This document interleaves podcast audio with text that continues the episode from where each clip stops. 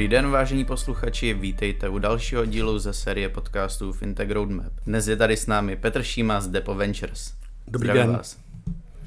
Petře, možná spousta lidí, kteří se nepohybují tady v této sféře, neví, co Depo Ventures dělá, tak čím se vlastně zabýváte? My se zabýváme hlavně angel investováním a investováním do startupů v rané fázi, to má v seed fázi.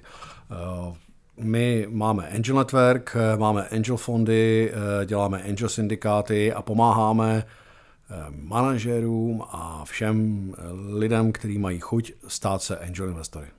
A jaká je vaše pozice v Depo Ventures a jaká je vaše taková ta daily routine, čemu se věnujete? Ha, tak první otázka je jednoduchá. Já jsem partner, my jsme to zakládali s kolegou. Eh, čemu se věnuju? Tak na to se to odpovídá těžko, protože toho děláme hrozně moc a je to právě ta krása startupů, že člověk dělá neustále něco jiného. Jo. Ale já mám primárně asi na starosti vztahy s investory. No a když vlastně se rozhodnete investovat do nějakého startupu nebo ten startup vás osloví, tak jak to typicky probíhá od třeba úplně toho prvního kontaktu až po úspěšnou, potažmo neúspěšnou investici, jak dlouho to zhruba tak trvá? Musíme si říct, že to je pak minimálně měsíc, jo, protože to je první, kdy se se startupem mm. seznámíme, četli jsme jeho pitch deck, když je to zajímavý, tak se s nima voláme, zjistujeme, co je to za tým, pak eh, se bavíme trošku hloubš s týmem eh, a pak si případně začneme dělat due diligence a připravovat investiční dokumentaci. No a ta due diligence je důležitá hlavně z toho, aby jsme si udělali představu o těch lidech, o těch startupistech. Existuje nějaká průměrně investovaná částka za nějaký podíl, nebo je to u každého toho startupu velmi individuální? No je to individuální, záleží to na tom, v jaké fázi jsme, jestli je to ta úplně ta první fáze, nebo potom, když, když už ten startup je rostoucí.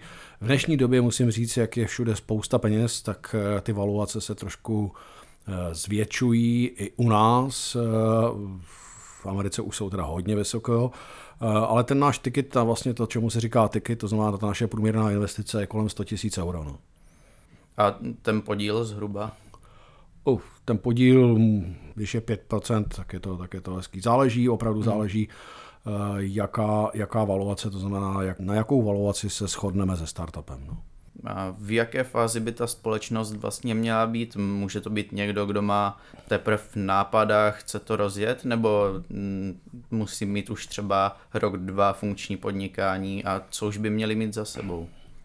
No tak eh, nápad není startup, nápad je pouze nápad. Hmm. My investujeme do něčeho, co už, čemu už se říkat startup dá, kdy k tomu nápadu už máme tým, vidíme tým, vidíme něco, čemu se říká MVP, eh, Minimal Viable Product, kde máme opravdu představu o tom, co chtějí dělat a, a, a co budou dělat. Tohle ale není vůbec nutné, aby trvalo rok nebo dva, to klidně může být společnost téměř ještě neznikla, ale už musíme vidět, že tam je něco konkrétního, protože my neinvestujeme do nápadů, my investujeme do lidí, kteří z toho nápadu jsou schopní udělat uh, úspěšný produkt. Hmm, jasně, chápu. Uh, říkáte úspěšný produkt, jaká je vlastně úspěšnost těch zainvestovaných projektů? Máte nějaké číslo, třeba 5 z 10 nakonec uspěje na globálním měřítku nebo něco takového. Myslíte naše projekty, které my jsme zainvestovali, ano. na to jsme ještě moc brzo. Jo. Tady se pozná ta úspěšnost za 10 let, za 5 let možná budeme mít nějakou indikaci, Eh, je to jednoduchý, čím úspěšnější startup, tím déle to trvá, protože neúspěšný startup zjistíte velmi brzo, když se tým rozpadne už ne, nebo ne, prostě už nefunguje dál, pak ten startup běží a když je ten úspěch nějaký, tak ho někdo koupí. A ten největší úspěch je, když se podaří udělat IPO, listing na burze, a to trvá 10 let přibližně. Mm-hmm. Jasně, takže běh na dlouhou trať. A vy se tedy zaměřujete spíš na ten pre-seed seed funding, nebo uh, účastníte se i těch Series A a Series B? Ko... Ne, toho se, toho, se, eh, toho se neúčastníme. Na to nemáme peníze, na to nejsme investor, na to nejsme zaměření, mm-hmm. na, to jsou, eh, na to jsou úplně jiní investoři, než jsme my. Mm-hmm. A existuje vlastně nějaká hranice, kdy se dá říct, tohle je pre-seed, tohle je seed, tohle už je A-round? No, dneska ta doba je hrozně turbulentní a uh, jsou ty uh, roundy a to pomenování roundu už vůbec nefunguje právě díky tomu, že je v oběhu spousta peněz, takže jsou neustále, neustále větší a větší roundy a seed round s 50 milionama dolarů už skoro není žádný problém. Minulý týden jsme zaznamenali ve Francii rekordní B-round eh, s valuací 4,5 miliardy euro. Eh, už ty roundy moc nedávají smysl.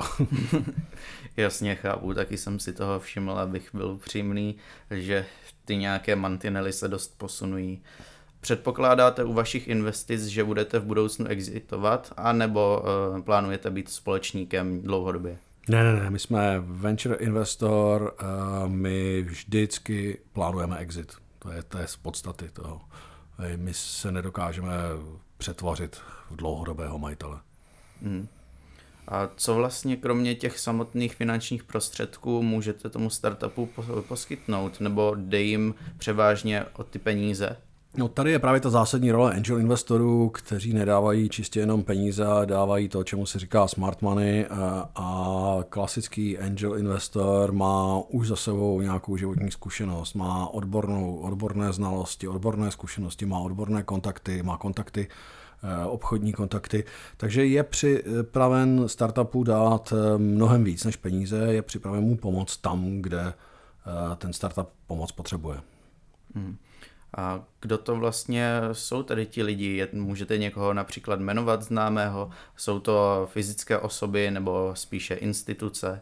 Jako angel investoři? Hmm. To jsou ze 100% fyzické osoby, uh, jsou mezi angel investory samozřejmě slavné osobnosti, ale to jsou osobnosti primárně slavné mezi startupovým světem, to znamená slavní investoři, kteří už něco dosáhli. Eh, my se snažíme dostat k investování noví lidi, lidi, kteří zatím neinvestovali a uvažují o tom a nevědí, jak začít. Ono to, ten začátek není úplně jednoduchý, jo? takže my se, my, já vždycky říkám, že my pomáháme startupům tím, že pomáháme investorům. Hmm. To máte nějaké kritéria, nebo uh, jak to vlastně funguje? Předpokládám, že kdybych já řekl, že teď se chci stát angel investorem, tak to úplně nepůjde. To možná ne. Eh, ty kritéria, to zásadní kritérium je daný regulací a, a je vlastně selským rozumem, že angel investor může být někdo, kdo má dostatek peněz a peníze, který investuje, si může dovolit ztratit. To znamená hmm. kvalifikovaný investor, tak eh, jak je to, je to dáno jednotlivou eh, legislativou. A druhá věc je, že by to měl být investor, který by měl mít nějaké zkušenosti a dokázal by nějak pomoct. Ono se tohle špatně měří a když se podívám na velkou vlnu angel investorů ve Spojených státech, tak to jsou ve smyslu lidi kolem 30, ale ty třeba měli ve 20 startup nebo hmm. ve 20 byli zaměstnaní ve startupu a prošli si show tou celou fází a, a vyšli ze startupu ze stock options, to znamená měli nějakých pár milionů dolarů našetřených a ty jsou připraveni to znovu investovat. Takže věk tak úplně nehraje roli. Jo. Mm-hmm. Já jsem v rámci Depo Ventures zaregistroval takové dvě větve, nebo jsem to aspoň pochopil jako dvě nějaké entity, a to jsou ti Depo Angels, o kterých eh, předpokládám jsme se bavili teď, a potom Grouport. Jaký je mezi nimi rozdíl? No, Growport byl náš první angel fond, druhý angel fond, který jsme spustili teď, už se jmenuje Depo Angel fond, hmm. uh, Depo Angels fond.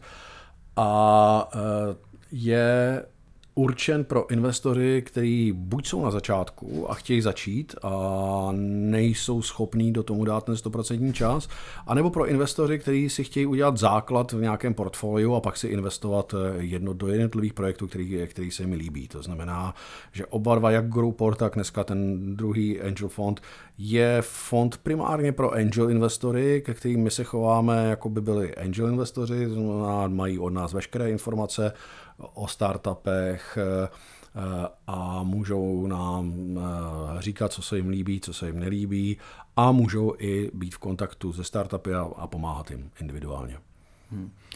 Skrz Grouport bylo právě zainvestováno do několika zajímavých českých fintechů, jako třeba Tatum, vlastně s Jiřím Kobelkou z Tatumu jsme taky dělali podcast, i Spendy. Jsou fintechy to, co dneska investory převážně zajímá? Fintechy hodně investory zajímají, hlavně evropský investory samozřejmě. Evropa se zdá země zaslíbená pro fintechy, jak infrastrukturou, tak, tak investory. Ano, investoři hrozně chtějí fintechy. jo, a do jakých druhů společností, kromě těch fintechů, třeba teďka investujete? Co frčí? Frčí všechno, co je zajímavé. My jsme hmm. generalisti, to znamená, že investujeme téměř do všeho, co se nám zalíbí, nemáme oborové vyhranění. Eh, my máme jediný zásadní kritérium, že investujeme pouze do globálně škálovatelných firm a do startupistů, kteří mají eh, globální ambice. To znamená, když si toto řekneme, tak jsou to hodně technologie, marketplace, eh, věci, které se dají replikovat téměř po celém světě, fintechy, blockchainové apky, AI, AR je věc, která mě hmm. osobně hrozně baví a kde vidím obrovskou budoucnost. Tak, tak. Mm, jasně, super. My teďka ještě se podíváme na takový tržní přehled. Uh, my jsme četli vlastně dokument Investing in Europe Private Equity a podle tohoto dokumentu byl v roce 2020 o 7% menší objem VC investic v Evropě oproti roku 2019. Zaznamenali jste to i u vás a či myslíte, že to třeba bylo? No, nevím, Nevím, jak je to moc eh, pravda v absolutních číslech, ty statistiky jsou různý, ale za prvý si teda řekněme, že eh, Evropa je primárně private equity, eh, není tak hmm. jako venture capital. Když si vezmeme podíl, eh, podíl lidí, kteří investují lomeno podílem lidí, kteří investují do venture kapitálu, tak ve Spojených státech je to násobně víc. Tady prostě hmm. investoři v průměru nechtějí, nechtějí tolik podstupovat riziko spojený s venture kapitálem. Ať už to jsou investoři malí, family office, anebo nedej bože penzijní fondy, které to mají stále ještě zakázaný na rozdíl od Spojených států, kde to teda hmm. zakázaný nemají. Eh, nejsou tady nadace, univerzitní nadace, které jsou obrovský investor do startupů. Eh, tak, hmm. takže takže nevím, jestli ty čísla klesají, ale každopádně podíl, eh, podíl investorů do rizikového kapitálu, do venture kapitálu je stále hrozně malinkatý. Hmm. A i když se podíváme tady u nás v Evropě, tak vlastně existuje propast mezi tou Central and East Europe a potom zbytkem Evropy. Eh, třeba region Francie a Benelux je podle toho dokumentu zodpovědný za 44% VC investic v Evropě. Eh, jsme tady v té naší východní a střední Evropě pozadu, nebo čím to vlastně je? Tak jestli tahle ta statistika byla, já ji teda neviděl, tak to bude asi statistika už bez Velké Británie, protože právě hmm. Velká Británie vždycky měla nadpoloviční většinu investic a to téměř v private equity ve venture kapitálu. Hmm. E, nicméně po Velké Británii máme ano Francii obrovskou, pak máme Skandinávii a pak máme Eh, pak máme Německo. Eh, čím to je? To je, to je jednoduchý. Je to eh, dlouhodobost a zkušenost a velikost investorů. Prostě oni mají, mají víc investorů, zvlášť angličtí investoři jsou připraveni a zvyklí riskovat, investovat a postupně se tam objevují i startupisti, kteří už vyexitovali. A to je příklad eh, pobaltských zemí Skandinávie, která začala Skypem, i z Nokia se vyštípilo spousty lidí. To jsou investoři, kteří mají zkušenosti s fintech nebo s technologiemi a mají peníze a jsou připraveni investovat ve velkým. A jak jsme na tom v porovnání třeba s USA? Mně přijde, že tam každou chvíli čteme o tom, že Sequoia Capital a další investují do fintechu jako na běžícím páse a že tam ty peníze dostane eh, snad téměř každý a je tam přebytek toho VC financování. Pozorujete něco takového i u nás, nebo u nás to není až tak rozjeté? Tak ve Spojených státech je obrovský přebytek peněz za poslední dobu. Mm. Skoro bych řekl, že až eh, nezdravě velký, ale mm, je to tak. Eh, u nás je možná přebytek peněz se zdá těm investorům, kteří mají, velký, mají peníze a mají k dispozici a nemají do čeho dát. Eh, to je v určitých fázích. Jo. Když se potom, když máte větší peníze, tak můžete investovat do startupů, který už něco mají za sebou. Eh, nemůžete jít do té early stage. Jo. A do tý, protože je to spousta práce za málo peněz a to se hmm. nikomu nevyplatí. No ale když nikdo neinvestuje do té early stage na začátku, tak prostě nevznikají ty startupy. To znamená, že ono je potřeba investovat na začátku, je potřeba investovat víc, aby potom se, do, se objevilo víc a víc startupistů. Takže u nás peníze jsou v okamžiku, kdy se, a ještě navíc v okamžiku, kdy se je startup úspěšný eh, a je schopný, tak a je schopný si hledat investory v zahraničí, tak eh, určitě si je najde, ale musí se k tomu dopracovat. Hmm. Jasně. My už se blížíme ke konci našeho podcastu a já se vždy ptám našich hostů na to, jaké vlastně vidí trendy nebo budoucnost v té oblasti, v které pracují. Jsou nějaké trendy, které vy tedy pozorujete a myslíte si, že mají do budoucna potenciál? Vy už jste naťukl trochu to AR, tak možná tohle. Tak technologických trendů je samozřejmě spousta, na, na hmm. který se koukáme, ať už je to AR, ať už je to medtech a vůbec dá větší využití distanční medicíny. Eh, blockchain je obrovská obrovská výzva, obrovská příležitost a já jsem přesvědčený, že za pár let bude blockchain téměř za vším, aniž bychom to o tom jenom tušili. Eh, a, a vlastně já si myslím, že blockchain má tu možnost změnit úplně mentalitu lidí a přístup k tomu, co dělají, podobně jako to udělal internet kdysi. Jo. Takže eh, některé věci se budou dělat prostě úplně jinak, než se dělají doteď. Jo. Tak, eh, trenduje hodně. Petře, já vám děkuji za podcast a hezký den. Já děkuji vám, taky hezký den.